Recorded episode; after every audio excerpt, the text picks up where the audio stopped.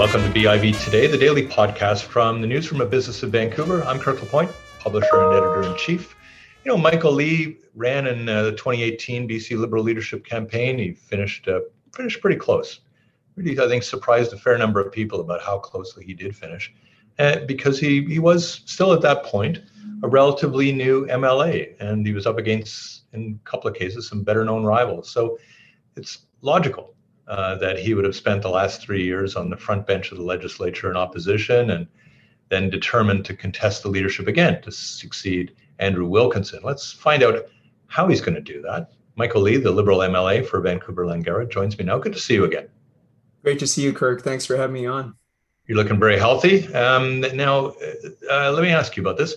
What did that first leadership contest teach you about how to run this time? Well, Kirk, I, I believe this leadership race is an entirely different process from last time.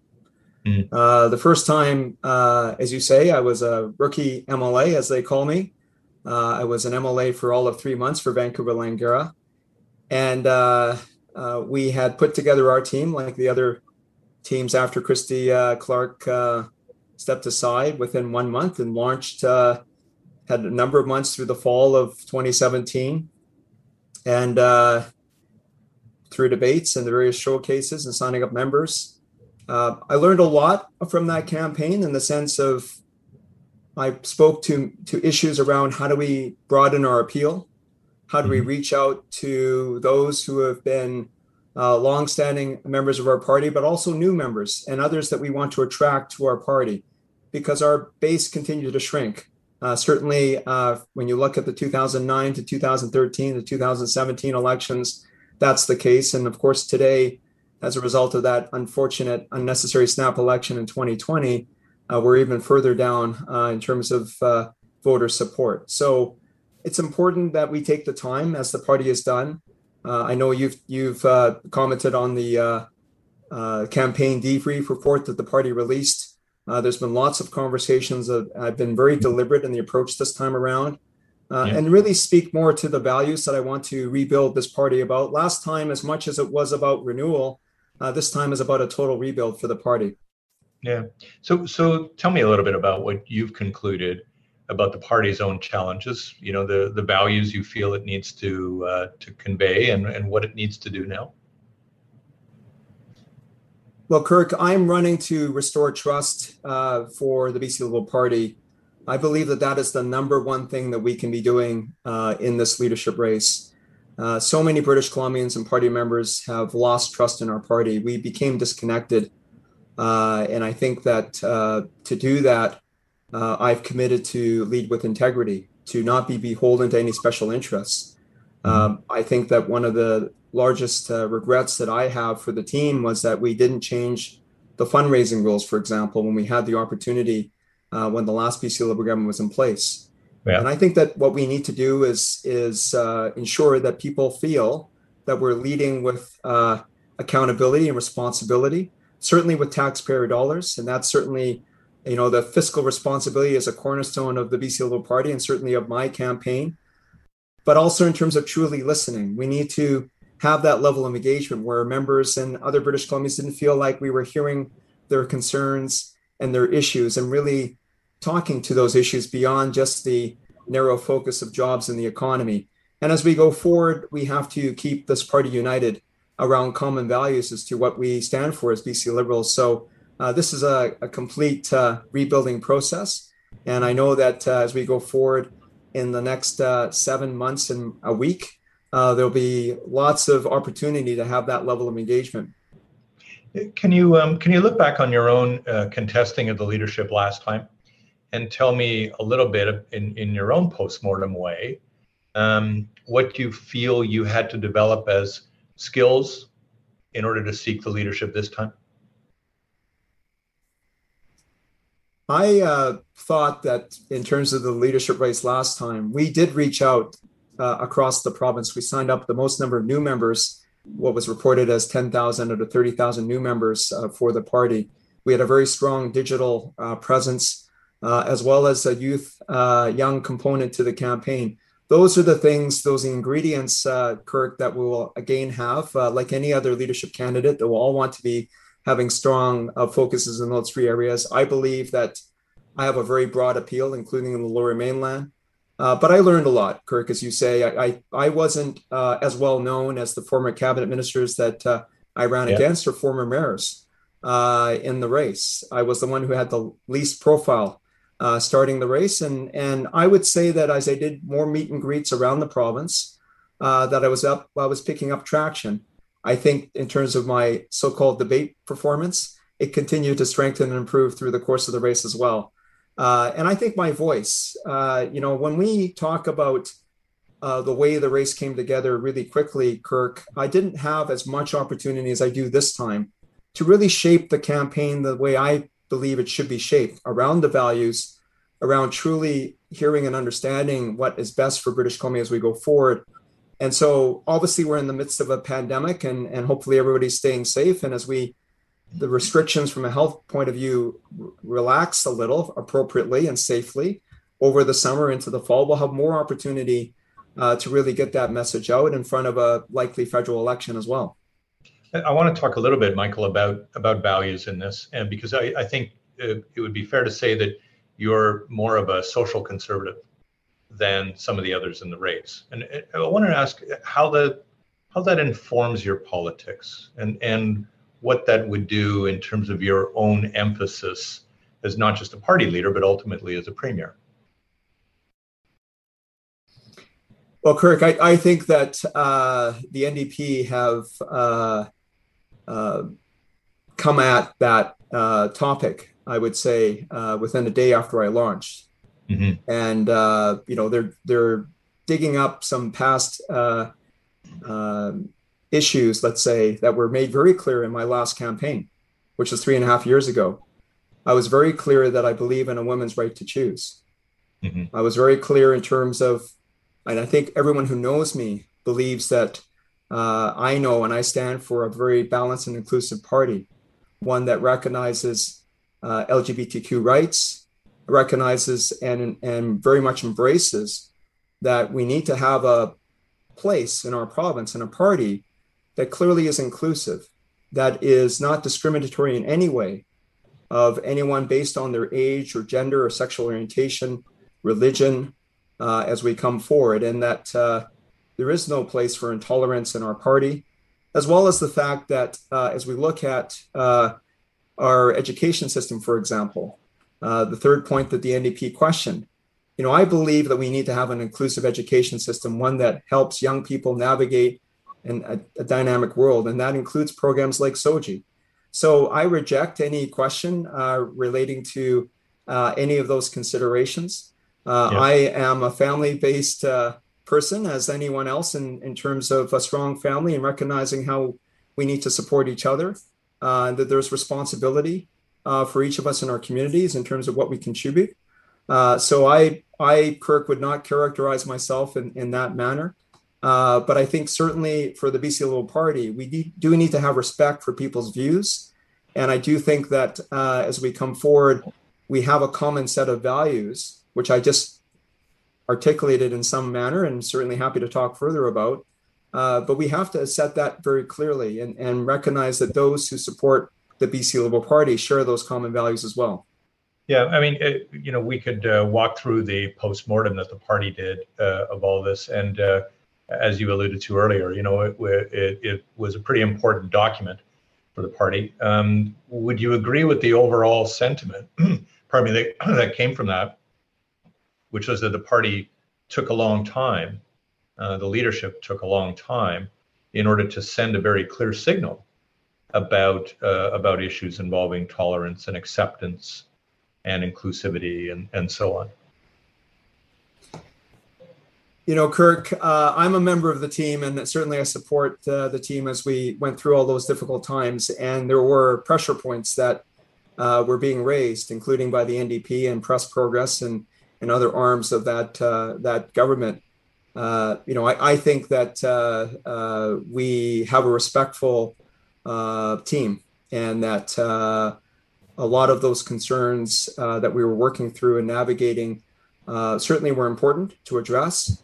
But I'm not going to second guess that at this time. We have to move forward, and I believe that rather than looking backwards, we have to look forwards, and that's why I stand to come forward to build a more balanced and inclusive party for the BC Liberals, and that's why I decided to run again. I mean, I think that as much as you talk about uh, what I learned from the first campaign, I never really expected to have this opportunity, right? I expected that uh, we were going to be winning that next election whenever that was held, and it was held one year earlier. They broke the fixed election date law, as you know, uh, in the middle of a pandemic. It was the wrong decision for this province. But now we're in the situation where we have the opportunity to rebuild the party uh, and reset the values for the party. And I want to be very clear with that uh, as we go through the next seven and a half months.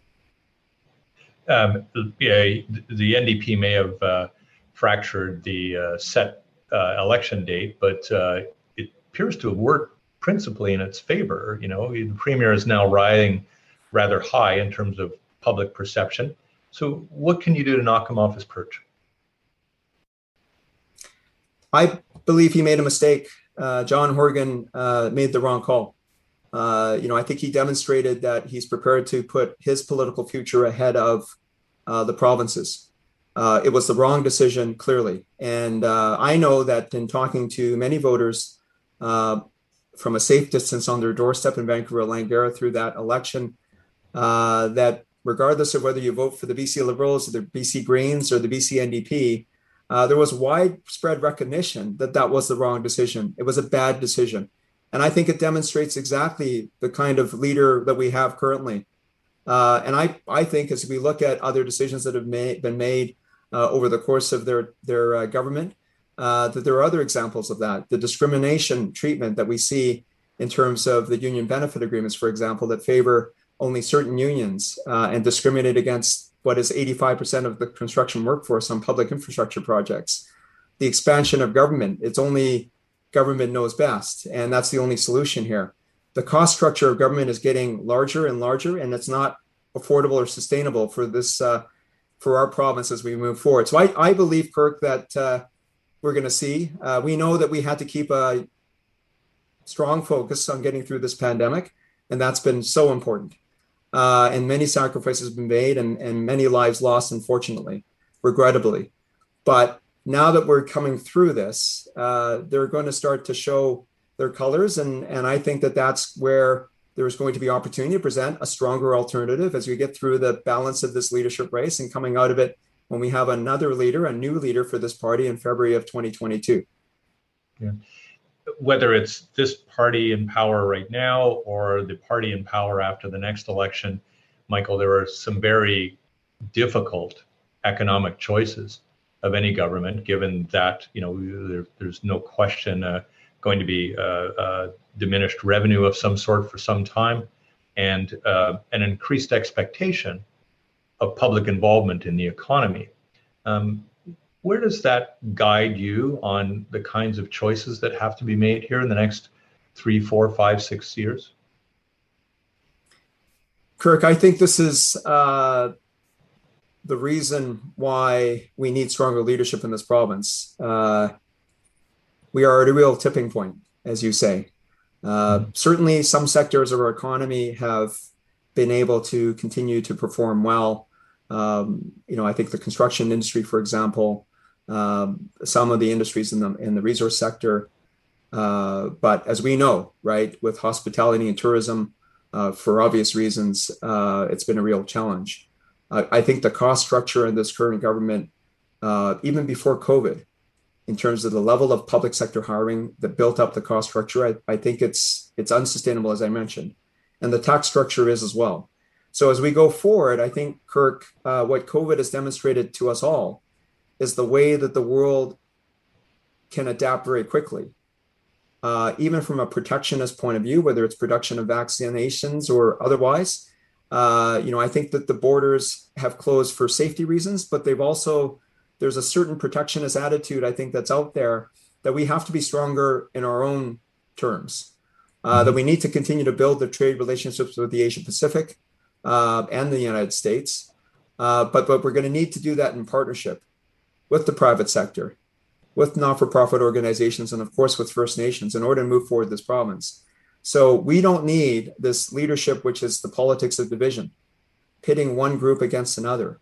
And you know, I think that the the real challenge for us is how do we bring things together in this province to collaborate more, uh, because we're going to need that level of cooperation for us to really prosper for the future, including for our children and grandchildren to come. You know, at, at the risk of flattering you too much, uh, uh, you know, I've always found you a very gracious person who doesn't have uh, really nasty personal things to say about rivals terribly much. Um, but I want to at least ask you to position yourself against your rivals in this race and tell me a little bit about what you think you have that they don't.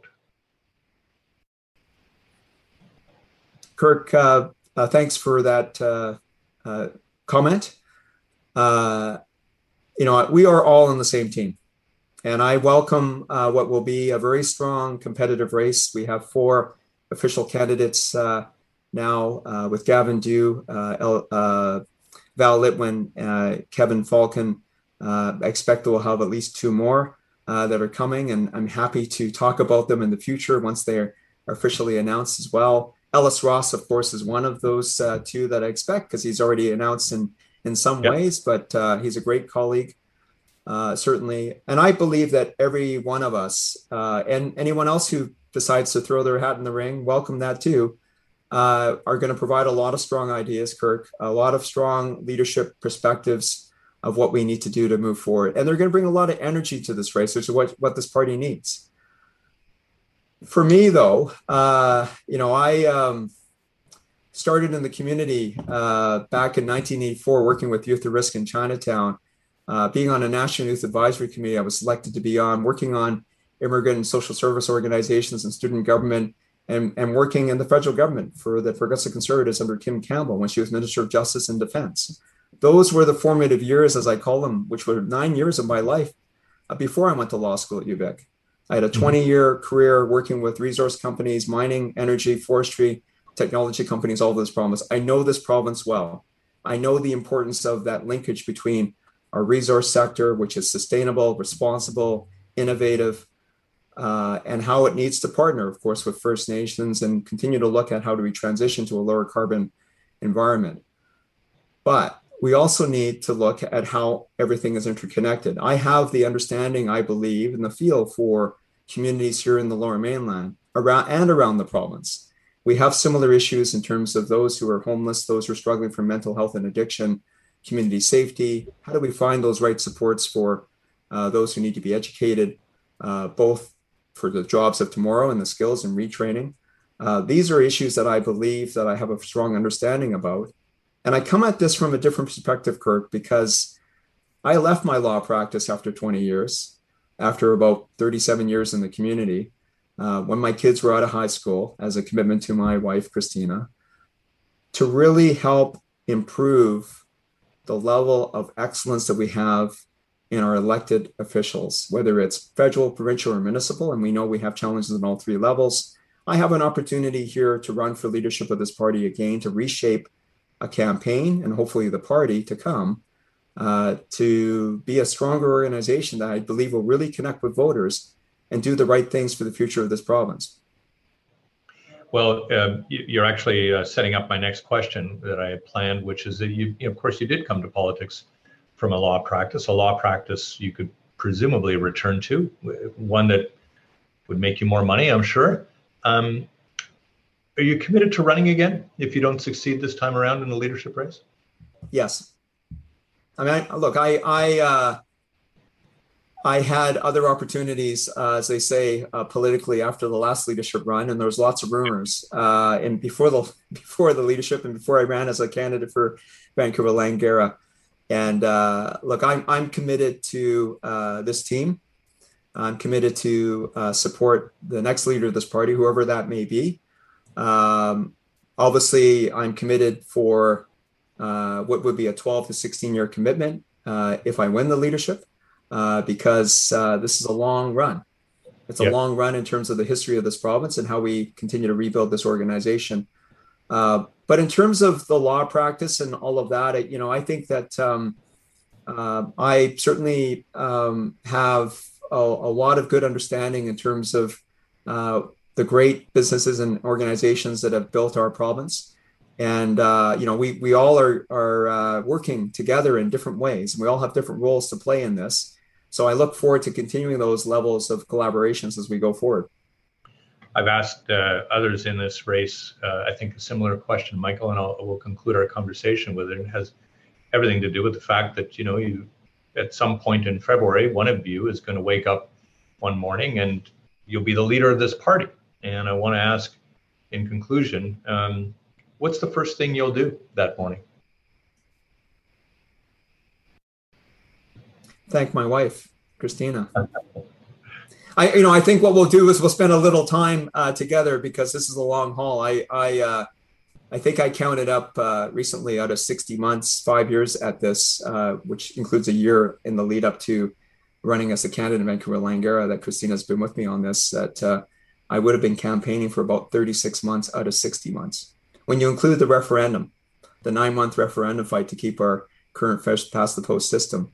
Uh, so it's been a long run and it's a lot to ask of family and my, my wife, Christina and and others, right? So you know, I think that uh, after that, though, Kirk, it will be making a lot of phone calls to uh, to thank those who uh, uh were involved and supported, and to reach out. I mean, to reach out to uh, the other teams that were involved, the, the, other candidates, of course, that I would have seen the night before uh, when the vote count comes in.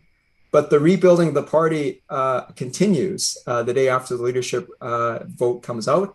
And for me, it started on the day that I launched, which was two weeks ago and so that that's you think what the the first next step will be in terms of um, in terms of guiding the party. Yeah, I, I, think there's a lot to bring together, Kirk. We're going to need everybody's help in this. Uh, as I mentioned earlier in response to another question, we're all on the same team, and I think it's very important that we all understand that, despite the fact that uh, uh, we're going to have our debates and we're going to have our disagreements, and we're going to have to show that uh, to other members of the party and the public here through media channels like yourself in terms of different points of view. That's going to be very important.